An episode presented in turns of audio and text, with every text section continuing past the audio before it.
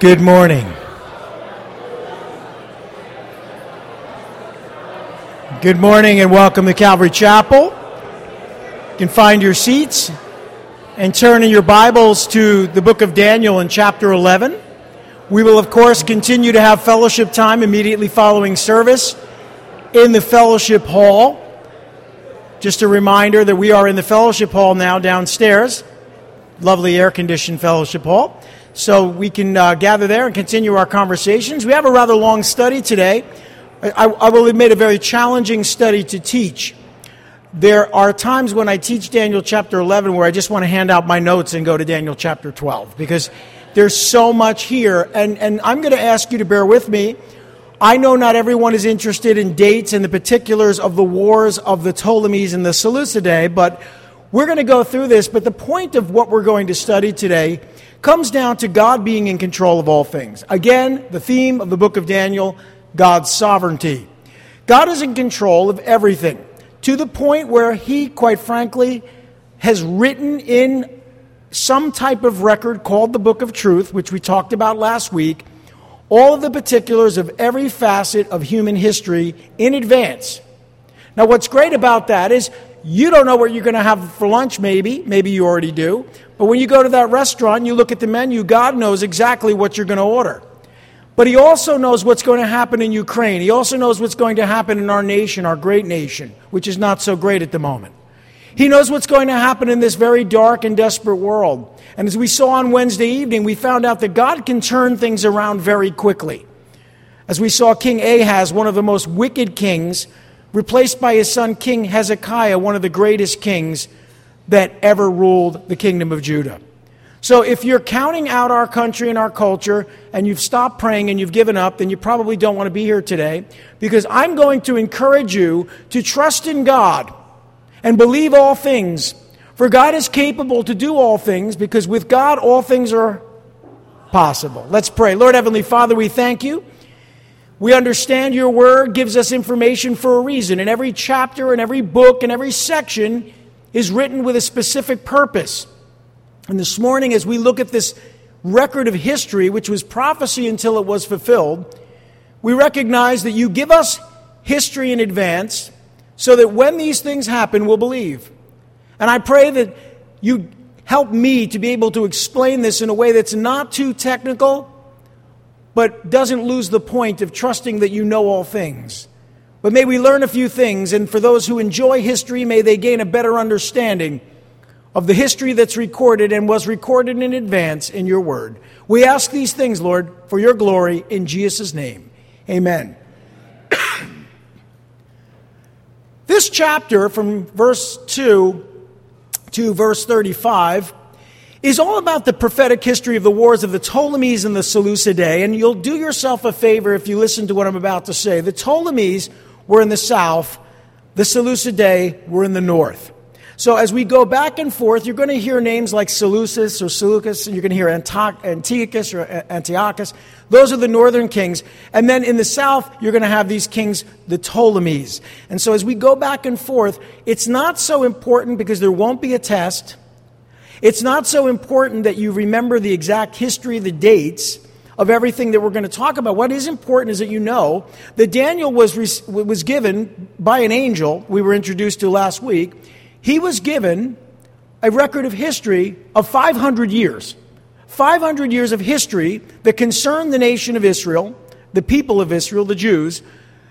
500 years of history before it happened.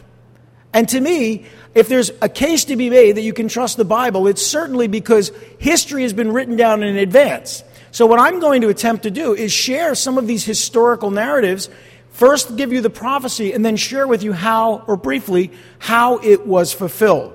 And it starts by getting us from the kingdom of Persia to the kingdom of Greece. Remember, Daniel is writing this around 536 BC.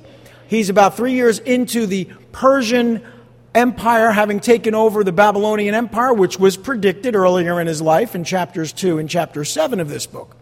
So now we find a transition and we look at verse 2 and the point of verse 2 is to tell us how that will happen and some of the significant highlights. And he starts by saying, Now then, this is the angel sharing with Daniel an excerpt from the book of truth. He says, Now that I will tell you the truth, three more kings will appear in Persia, and then a fourth who will be far richer than all the others. And when he has gained power by his wealth, he will stir up everyone against the kingdom of Greece. So you see, what we're, what we're being given is the history of how the Persian Empire, which is the dominant empire at this time, is going to be eventually replaced by the Greek Empire. And then we're given the particulars of how the Greek Empire and the different kingdoms within it affect Israel during the next 500 years. Okay? So let's go through this quickly. I think you'll be impressed with how much he received in terms of history in advance. Now, we do know this. This angel is revealing to Daniel that there will be four Persian kings who will follow Cyrus the Great, who is in power and in his third year reigning over Babylon and the surrounding empire. Now, the first to succeed Cyrus was his son Cambyses, and that took place a few years later in 528 BC. I believe Cyrus was killed in battle in 530 BC. But the second to succeed Cyrus was a man by the name of Gaumata. He was an impostor and he was called Pseudo Smerdis. And the reason is the real Smerdis, who was the younger brother of Cambyses, was secretly murdered by his brother. This is so much intrigue. It's incredible. It's like a soap opera or like an episode in the, in the Godfather saga. People get killed, and it's just amazing, really. And it's, it's actual history, but we're told in advance that these things would happen, that there'd be four kings. And we know that uh, Cambyses secretly murders his brother, and then someone who looks just like him decides to pretend to be him. And he was called Pseudo Smerdis or False Smerdis. His name was Gaumata. He briefly seized power, and then the third to succeed Cyrus was actually Cyrus's son in law, Darius Hystaspes, and that took place in 522 BC. So, what I'm telling you is the angel said there'll be four more kings, and I'm sharing with you all of the different kings. Finally, there's the fourth king, and we're told that he'll be very wealthy. Well, as it turns out, the fourth to succeed Cyrus was his grandson and the son of Darius Hystaspes, Xerxes the Great. And this took place in 486 BC. Now, he wasn't the last Persian king. The angel didn't say there would only be four, just that there would be four, and the fourth one would be very wealthy. And he was extremely wealthy, and you know Xerxes, I'm sure, because if you've ever read the book of Esther, then you're familiar with the king that married Queen Esther. So this kind of connects the dots of some of the biblical books you've read and are familiar with in a historical context. Of course, Daniel's told in advance. Now, this man had an army of 2.5 million men. Take that in. That's almost as many as crossed the border this afternoon.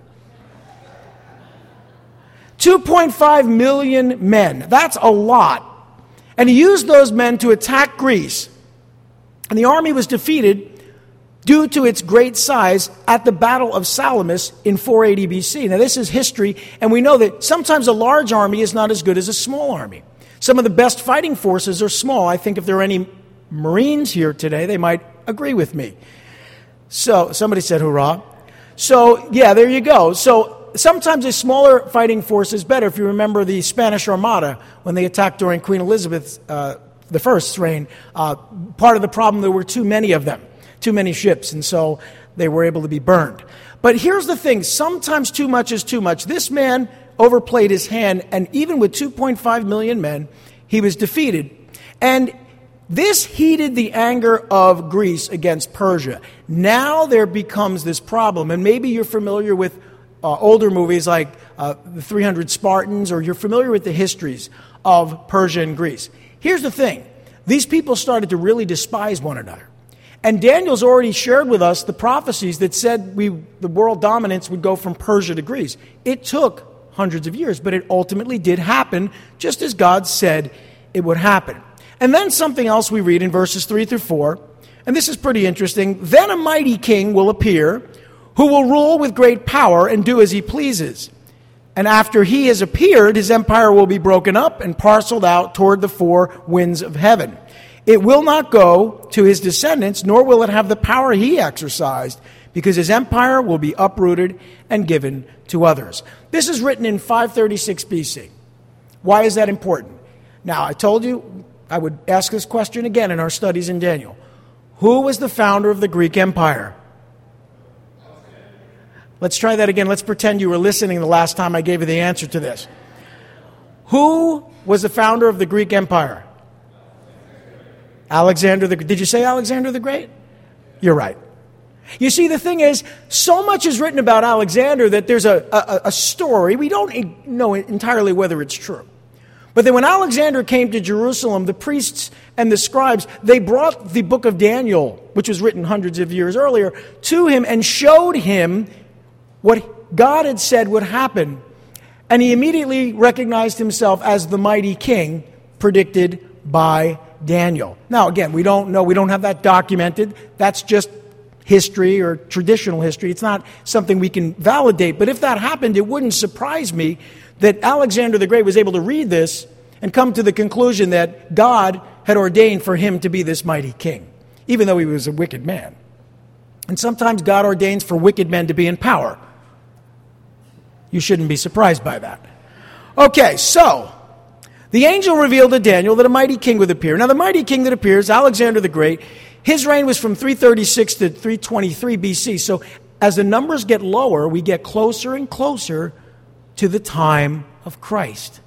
That's really what I want you to pay attention to. Don't worry about memorizing the dates. Just recognize that this is the history of 500 years leading up to the time of Messiah.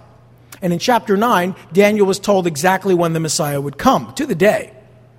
Now he attacked Persia, Alexander the Great, attacked Persia, he defeated Darius Codomanus in 329 BC. And of course, this was in response to the invasion of Greece by Xerxes the Great 150 years earlier. The Greeks were perfectly content to live in peace until the Persians attacked them, and then for 150 years, they tried to figure out how to defeat the Persians. They ultimately did. Sadly, I guess sadly, Alexander the Great, Alexander the Great was uh, a person that did a lot of sinful things. He died in a drunken revelry in 323 BC. So he ruled the world, a young man, around 30 years old, and died because he partied himself to death. And that's exactly what the scripture said would happen. And Alexander's empire was divided into four lesser kingdoms ruled by his generals after the Battle of Ipsus in 301 BC. So the empire stayed together, but these four generals took over and they ultimately become the kings that we're going to be talking about in the rest of this chapter. The four successors established themselves towards the four winds of heaven north, south, east, west, right? First, I mentioned him already. You have in the south Ptolemy. He's called the king of the south in Daniel 11 because Egypt is south of Israel. Okay, so he was in Egypt in northern Africa.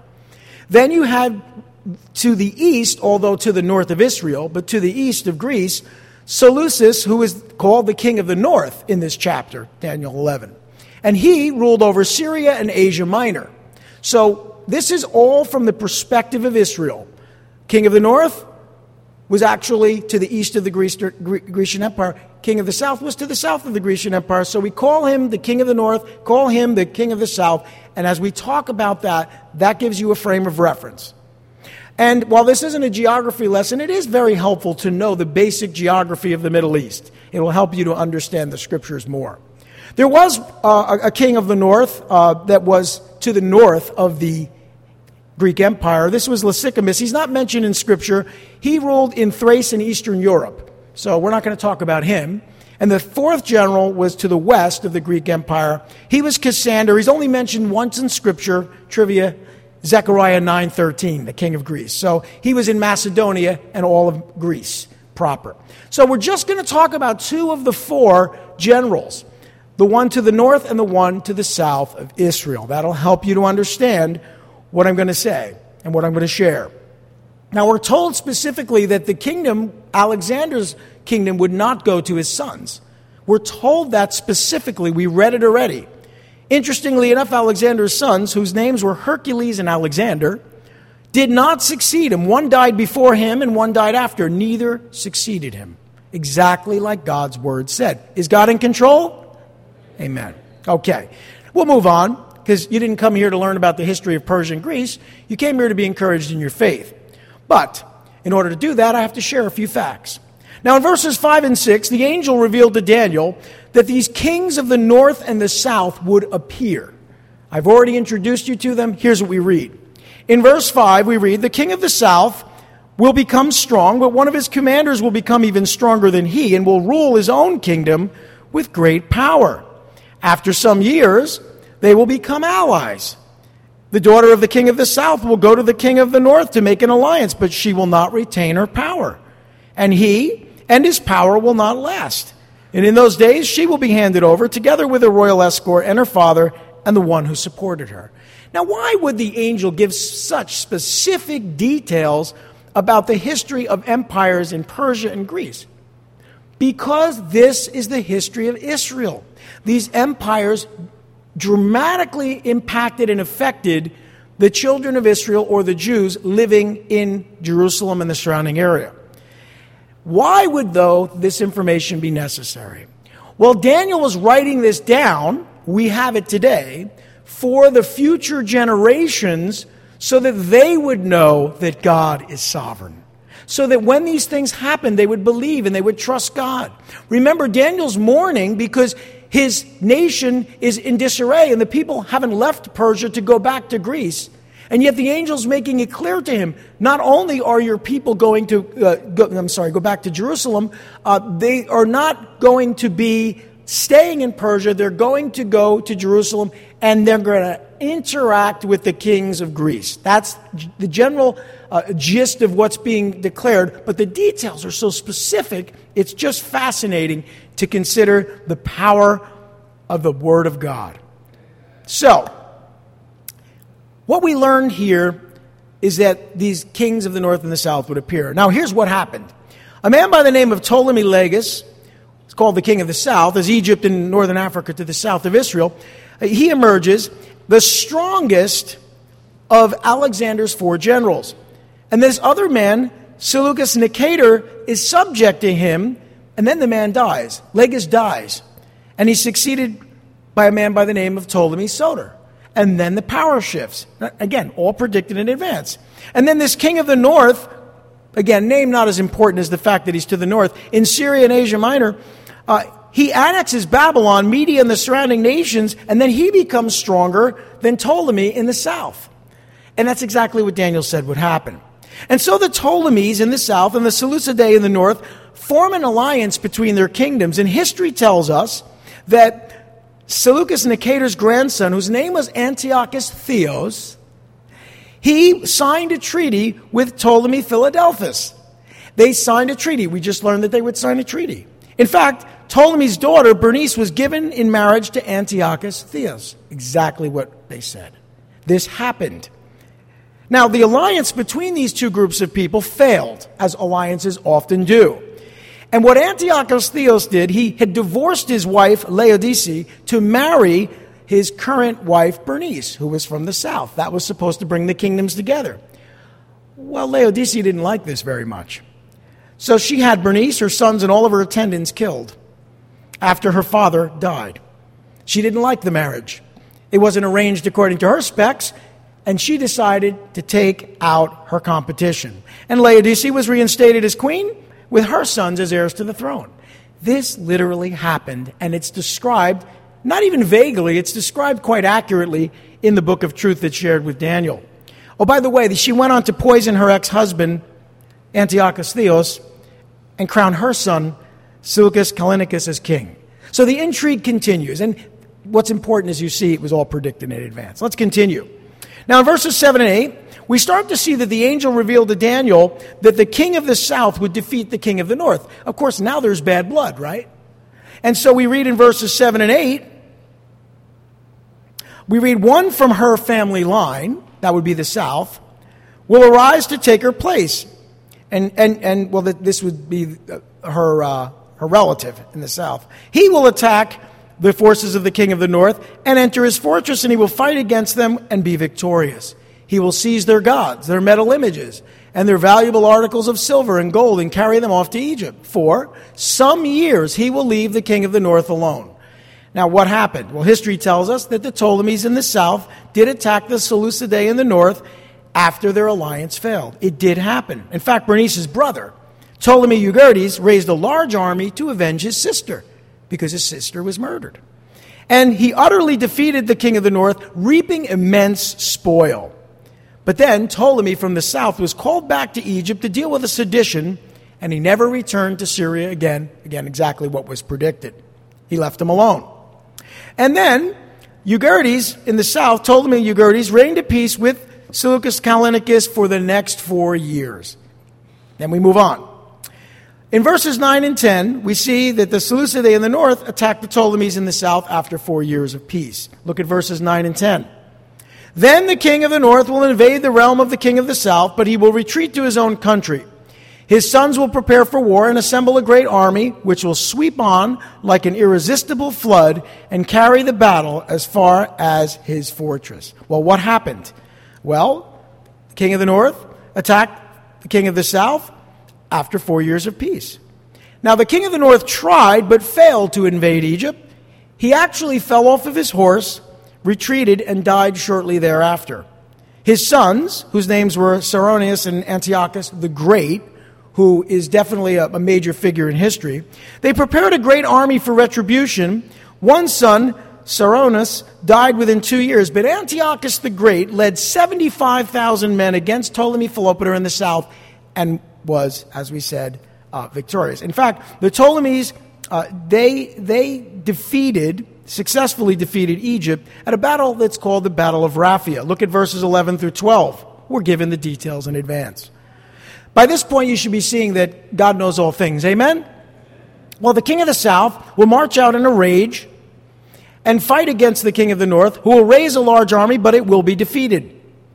And when the army is carried off, the king of the south will be filled with pride and will slaughter many thousands, yet he will not remain triumphant. So, history tells us, and I'm just going to go with the king of the south, king of the north, because by this point, you, you've, you can't follow all these names, and I, you don't need to. King, king of the south, Egypt, king of the north, Syria. At this point, the king of the south successfully defended Egypt, and he reconquered Syria, and he put Antiochus the Great under tribute, and then he gave himself over to wickedness and debauchery, just like Alexander the Great. And Antiochus the Great began to rebel in Syria, resulting in the peace treaty with the king of the south. And Ptolemy Philopator, the king of the south, uh, was succeeded by a child, a mere child. His name was Ptolemy Epiphanes, and Egypt then declined in power, exactly as was described. Okay, we got through that section. Now, the angel also revealed to Daniel that the king of the north would defeat the king of the south. So you see, the power continues to shift back and forth between these Greek powers. They're all Greeks. It's actually all Greek to me. But it's, it's, it's Greek history, but it's Israeli history. It's Jewish history, written in advance. So you'll believe. Okay, so we'll go through this quickly. Verses 13 through 16. The Seleucidae in the north attack the Ptolemies once again, and it kind of goes back and forth here. Verse 13, we read, For the king of the north will muster another army larger than the first, and after several years he will advance with a huge army fully equipped. And in those times many will rise against the king of the south, and the violent men among your own people will rebel in fulfillment of the vision, but without success. You see that? Jews get involved in the conflict now. Violent Jews get involved in the conflict. And then the king of the north will come and build up a siege ramps and will capture a fortified city, and the forces of the south will be powerless to resist. Even their best troops will not have the strength to stand. The invader will do as he pleases. No one will be able to stand against him and he will establish himself in the beautiful land, which is a reference to Israel, in the beautiful land, and will have the power to destroy it. So now we begin to understand why all of this detail is given. By the time things started to impact the people of Israel, that is, the Jews, they would have had a track record of hundreds of years of Jewish history having been predicted in advance. Imagine if tomorrow you received a book or even an email that said, This is what's going to happen in the next 50 years of your life. Uh, you might, and, uh, let me tell you something, that would be impressive, right? Imagine knowing all those things. Some of you guys are thinking I'd play lotto, pick six. Some of you guys are thinking, you know, I'd, I'd bet on sports events. Maybe you'd get into a DeLorean, go back in time. Who knows? But here, here's what I do know I do know that God knows all things and reveals them to those that he wishes to know them. He didn't give him such detail that they could change it, but he gave them enough detail so that when it happened, they would believe. Now, that's, that's symbolic of every prophecy in the Bible. Biblical prophecy is given to us so when it happens, we'll believe, not so we can play lotto numbers and predict the future. And if you understand that about biblical history or biblical prophecy, then you'll understand it in a way that's beneficial. If you get caught up in trying to predict what's going to happen, that will be detrimental to your faith. Because what happens when you get it wrong? And you will get it wrong. Do you really think you're wise enough and smart enough to take the Word of God and predict what's going to happen? Many people do. They have lots of podcasts and books written and all kinds of newsletters, and almost always they get it wrong. So I stopped listening to those types of people a long time ago. If you send me a YouTube video or some kind of a conspiracy theory, I'm not going to watch it or read it. Just telling you now, nothing personal. I don't have time for that. I want to be in God's Word because God's Word tells me what's going to happen in a way that I need to receive it. And there's a lot of people out there trying to predict things and sell books in order to do it. And I'm just going to tell you, that's not my thing. It's not who I am, it's not how I teach. And that's not really what the Bible is all about. Well, basically, the Seleucidae in the north attack the Ptolemies once again, and Antiochus the Great from the north, he capitalizes on Egypt's weakness. He forms an alliance with, with Philip III of Macedon, which is now the Greek Empire to his west. Okay? closer to northern Greece. Remember, there were four. And Antiochus the Great, he rallies the Jews, most of whom refused, except a few violent men. Sound familiar? The Syrian alliance besieged Jerusalem and caused the general Scopius to flee to Sidon on the coast. Scopius was defeated at the fortified city of Sidon, and further attempts at resistance were fruitless. Antiochus the Great then entered Israel in triumph and Jerusalem enjoyed a brief time of peace. You see why that would be important for them to know? Then the Ptolemies and the Seleucidae, once again, they form an alliance between their kingdoms. Excuse me. Uh, look at verse 17. We read there that he will determine to come with the might of his entire kingdom and will make an alliance with the king of the south. So the king of the north comes with his entire kingdom, uh, entire forces and the might of his kingdom. And he will give him a daughter in marriage in order to overthrow the kingdom, but his plans will not succeed or help him. Now, this is a really interesting uh, account because what happened here is Antiochus in the north gave his daughter Cleopatra. Now, that's, this is not the Cleopatra you all know, Elizabeth Taylor, you know, the movie. No. This is not that Cleopatra. There were a number of Cleopatras. Okay, that's much later during the time of Mark Antony, Julius Caesar. This is just the same name, okay? So don't be confused. He gives his daughter Cleopatra in marriage to the king of the south because he expected that his daughter would assist him in overthrowing her husband's kingdom. Now, I don't know if you notice, parents, your kids don't always do what you expect them to do. Have you noticed that yet? And that's what happened here. Surprisingly, Cleopatra supported her husband Maybe she had daddy issues, I don't know. But she supported her husband, Ptolemy Epiphanes, against her father, frustrating his plans. Gee, his plans didn't succeed. That sounds familiar as well, doesn't it? I think by this point you're getting the gist of it. But while the Seleucidae in the north tried unsuccessfully to conquer an area that's referred to as the coastlands, which isn't even a cryptic reference to Greece. But let's look at verses 18 through 19. We'll get through this quickly. In verses 18 through 19, we read, Then he will return his attention to the coastlands and will take many of them. But a commander will put an end to his insolence and will turn his insolence back upon him. After this, he will turn back toward the fortresses of his own country, but will stumble and fall to be seen no more. Well, this is interesting because Antiochus the Great attempted to conquer Greece. That is, the, the, the, Greece proper. He was also Greek. He was also one of the four generals. So the king of the north goes against this area called Greece proper. And he took many of the Aegean islands. Greece had recently aligned with Rome, which was emerging on the scene, and Daniel had shared that prediction with us as well. Isn't it amazing? He never gets it wrong because it comes from God. Amen? I mean, just getting these empires in the right order Forget about the details of who marries who and who kills who. Just getting them in the right order would be impossible for you or me over the next 500 years. Are you starting to get the picture? God is in control. I want to stop and just take a pulse. God is in control. Oh, but he, he's not in control anymore? Like the United States of America is, is run amok, or it's over, God's not in control of what's happening in our nation with the political parties. Oh, you know, he's just sort of let it go. No. God is in control. Amen? And that's what this shows us. So, here's what happened. He, uh, the Greek Empire at this point, or the, or the Kingdom of Greece, recently aligned with Rome. They sent a man by the name of Lucius Scipio Asiaticus man well known to history. He comes with an army of tried warriors, and he soundly defeats Antiochus at the Battle of Magnesia. And this takes place in 190 BC. Are we getting closer to the birth of Christ? 500 years of human history in advance. Lucius Asiaticus, Scipio Asiaticus, sent Antiochus back to Syria under tribute. That is, he now serves him. But here's what Antiochus did. He attempted to plunder the temple of Jupiter at Elymaeus at the, when he got back to Syria, and that got even his own people aggravated with him. And Antiochus was killed by the infuriated populace who considered his act most sacrilegious. But Antiochus the Great had ruled in Syria for a total of 40 years. So he was around for a long time. But did the scripture just tell us what would happen to him? Yes. Did it? Yes, it did. Okay.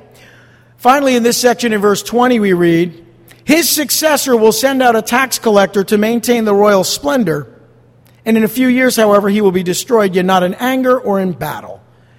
I just am so amazed with the specifics that are given to Daniel here.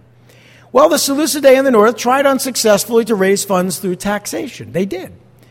And uh, Philopator, who is, the, uh, who is the actual successor to Antiochus the Great, he well, Syria had become bankrupt because of the way that Antiochus the Great had behaved. They became bankrupt, and this forced this man to heavily tax the people. We know what that feels like, right? I mean, we live in New Jersey. Well, Seleucus Philopator sent a tax collector, and we actually know his name. History tells us his name was Heliodorus, and he plundered the temple of Jerusalem. Now, why is that important to the Jews? Ah, because that's their temple, and now they know in advance that that's going to happen. Heliodorus returned to Syria, and guess what he did? First thing he did, he assassinated Seleucus Philopator. He took out his king. And he had only ruled for 12 years. So there's so much turmoil in this Greek world, in this Greco Roman world. But at any point, was God not in control? No. He was in complete and total control the whole time. Flash forward over 2,000 years. There is so much turmoil in our world. Every other day we hear of some other crazy thing happening somewhere in, or in our own backyard crime, inflation, chain, or the supply chain issues, wars and rumors of wars, natural disasters, at what point are we going to trust God? At what point are we going to realize that God has all of this figured out in advance because He knows all things and He's communicated enough to us to trust Him? Amen? So if you're not trusting Him, then you're not reading your Bible. If you're reading your Bible and you're not trusting Him, you're reading it for the wrong reason in the wrong way. A chapter like this will make it abundantly clear that God is trustworthy. Amen? Okay, let's continue. Well, in the next section here, and I'll get through as much of this as I can, it's, it's again, the details are not as significant as the overwhelming theme, okay? We read in verses 21 through 24, the angel reveals to Daniel that another king is going to appear. He's a contemptible king of the north, and interestingly enough, we talked a lot about this king back in chapter 8. History tells us that a contemptible king appeared, and his name was Antiochus Epiphanes, or Antiochus the Magnificent. He wasn't content with being called the Great. So the Magnificent. Well, anyway, let's read verses 21 through 24. We're told that this king that we just talked about will be succeeded by a contemptible person. Again, this is in the north, who has not been given the title of royalty. He will invade the kingdom when its peoples feel secure, and he will seize it through intrigue and then an overwhelming army will be swept away before him, both it and a prince of the covenant, which when we were in Daniel 8, we talked about is a reference to the high priest of the Jews. The prince of the covenant will be destroyed. After coming to an agreement with him, he will act deceitfully, and with only a few people, he will rise to power. Sounds like our last election. And when the richest provinces feel secure, he will invade them and will achieve what neither his fathers or his forefathers did. He will distribute plunder, loot, and wealth among his followers. He will plot the overthrow of fortresses, but only for a time. See, God knows how long each king is placed in power and for his purposes. And I want you to remember that as we see the next couple of years in our nation. I get very upset when I see Christians freaking out about the future. God knows the future, He knows all things. Amen? That, again, that's really the issue here. That's why I keep bringing us back to that. Okay, this contemptible king, he was represented by the little horn in Daniel's vision in chapter 8. So we talked a lot about him already. Remember, Daniel saw a little horn or power come up out of one of the horns of the goat, which represented Greece. And that's accurate. Daniel was told that this little horn or power represented a stern faced king and a master of intrigue. We've already been introduced to him. This man Antiochus Epiphanes seized power in Syria, but he did it through treachery and the politics of deceit during a time of peace. He signed a treaty with the king of the south and the Jews, and he created a false peace. Now it's interesting because this theme will be repeated again in our future. Well, then he defeated the king of the south, took control of the temple priesthood in Jerusalem, destroyed the prince of the covenant or the high priest of God's people, rose to power through false treaties and agreements with the help of a very few supporters. He invaded the richest provinces when they felt safe, successfully plundered them, and was able to achieve what the previous kings of the north could not. He brought his supporters, uh, excuse me, he bought his supporters by distributing the spoils of war to them. What you need to know about our world today is China is buying supporters throughout the world, bought and paid for.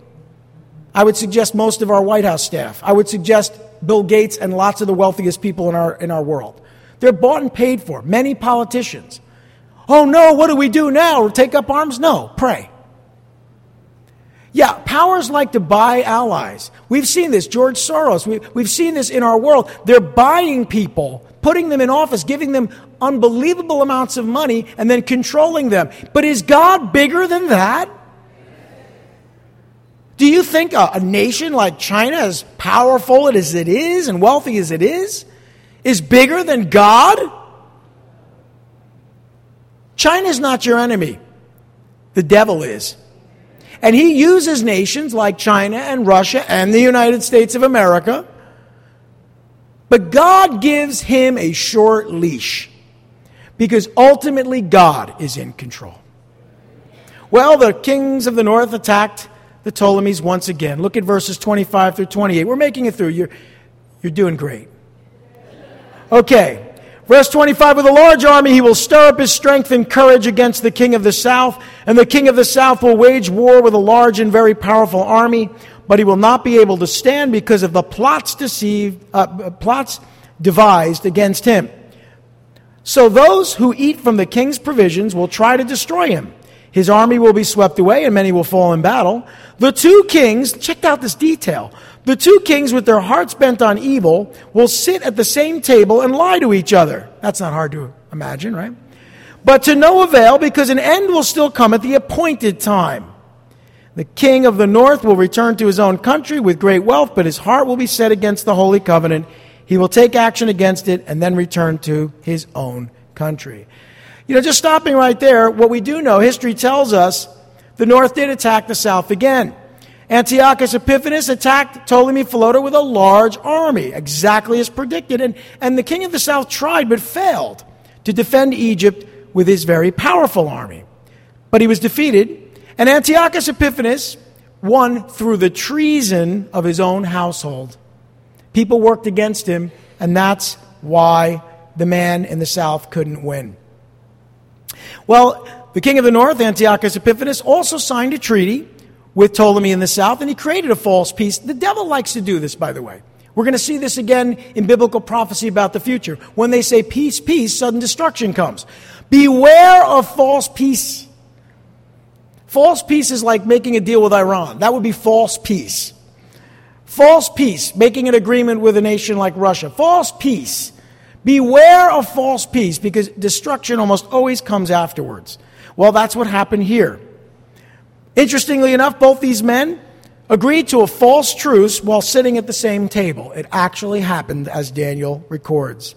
And then Antiochus Epiphanes returns to Syria after having amassed great wealth through his many victories.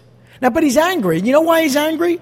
The Jews heard a rumor, fake news, that he died. And they started celebrating that he had been slain in Egypt, but it was not true. Somebody must have posted it on Twitter because we all know that's not true. And then they, he comes back to Jerusalem. He's such an egomaniac. He desolates Jerusalem. And what did the Jews do? What could they do? You know who they appealed to? Rome. They asked for Rome to intercede and provide assistance. Well, the kings of the north attacked the Ptolemies once again. Verse 29. At the appointed time, he will invade the south again, but this time the outcome will be different from what it was before. Ships off of the western coastlands will oppose him, and he will lose heart. And then he will turn back and vent his fury against the holy covenant. He will return and show favor to those who forsake the holy covenant. Interesting. Well, his armed forces will rise up to desecrate the temple fortress and will abolish the daily sacrifice. Then they will set up the abomination that causes desolation. That's interesting because we've talked about that before. What happened here is that Antiochus Epiphanes attacked Israel and Egypt, but guess who checked him? A man by the name of Pompilius Leonis of Rome, the western coastlands. The ships of the western coastlands came and Rome demanded that he keep the peace. They were all about the Pax Romana, they were all about keeping peace.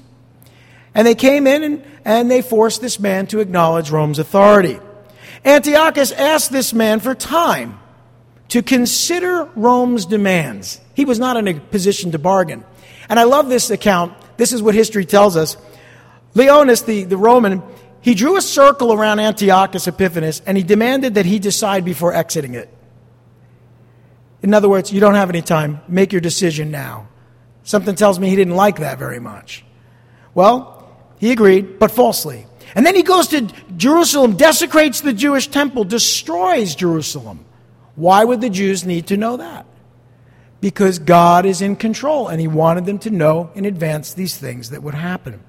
He did this in retaliation against the Jews that had appealed to Rome for assistance. See, when they did that, they got him in trouble. And so he's retaliating. He showed favor to those treacherous Jews that supported him and forsook God's covenant there were some treacherous Jews who supported this man. And he set up a statue of Zeus in the Jewish temple and sacrificed a pig upon the temple altar. And then he declared that he alone should be worshiped, and he caused the sacrifice to cease in 167 BC. And so we're getting closer. You know, that's a lot of information, so I'm going to stop there. That's enough for you to get the gist of it. We'll, we'll pick it up uh, next week. And uh, we'll pick it up in verse 32. We'll talk about the Maccabees, and we'll talk about more about Antiochus Epiphanes, but also we'll talk more about the man that Antiochus Epiphanes is a symbol of or a type of in the future, our future yet to come. I just, I know that some of you love this stuff, and some of you are like, what in the world is Pastor talking about this morning? Well, I'm reading God's Word, so you can't go wrong. His Word doesn't return void. But what I try to do, and I'm trying to do through this section of God's Word, is simply encourage you in your faith. Forget the dates. Forget 167 BC. Forget the Ptolemies and the Seleucidae. Think about this God knows your future. God knows your life before it began in the womb. God knows everything that will happen in our world. All you and I, all we need to do is trust Him. Let's pray. Lord Heavenly Father, we thank you for your word. We're grateful that you've recorded these things for our benefit. You've recorded these things for your glory and for our faith. And Lord, we can study these things further and memorize dates and times, but the most important thing is to know that you can communicate to us through your word the future before it happens and build us up in our faith. Lord, we want to trust you. We're not concerned about what happened 2,000 years ago or 2,500 years ago. We're concerned about what happens in the next three days. in the next week or two or this next year before the next election. And Lord, there is this overwhelming sense that we have that somehow we have to be in control. But it's not true because you're in control. You're sovereign. May we leave this place today knowing that truth. If your word that we read today hasn't proved that yet, then we're just not going to believe. Because there's simply no way that a book that was written by Daniel, actually recorded by Daniel, was written by God. But this excerpt from the book of truth, there's simply no way that all of the verses we read today could be fulfilled so precisely unless you wrote it. For you know all things. May each and every one of us be encouraged in our most holy faith as we serve you. May we trust you. May the sign of our trusting you be the peace that we have in our dark and desperate world. Lord, help us to trust you with our families with our lives, with our jobs, with our economy, with our nation, with the world we live in, with our everything. For we ask these things in Jesus' name. Amen.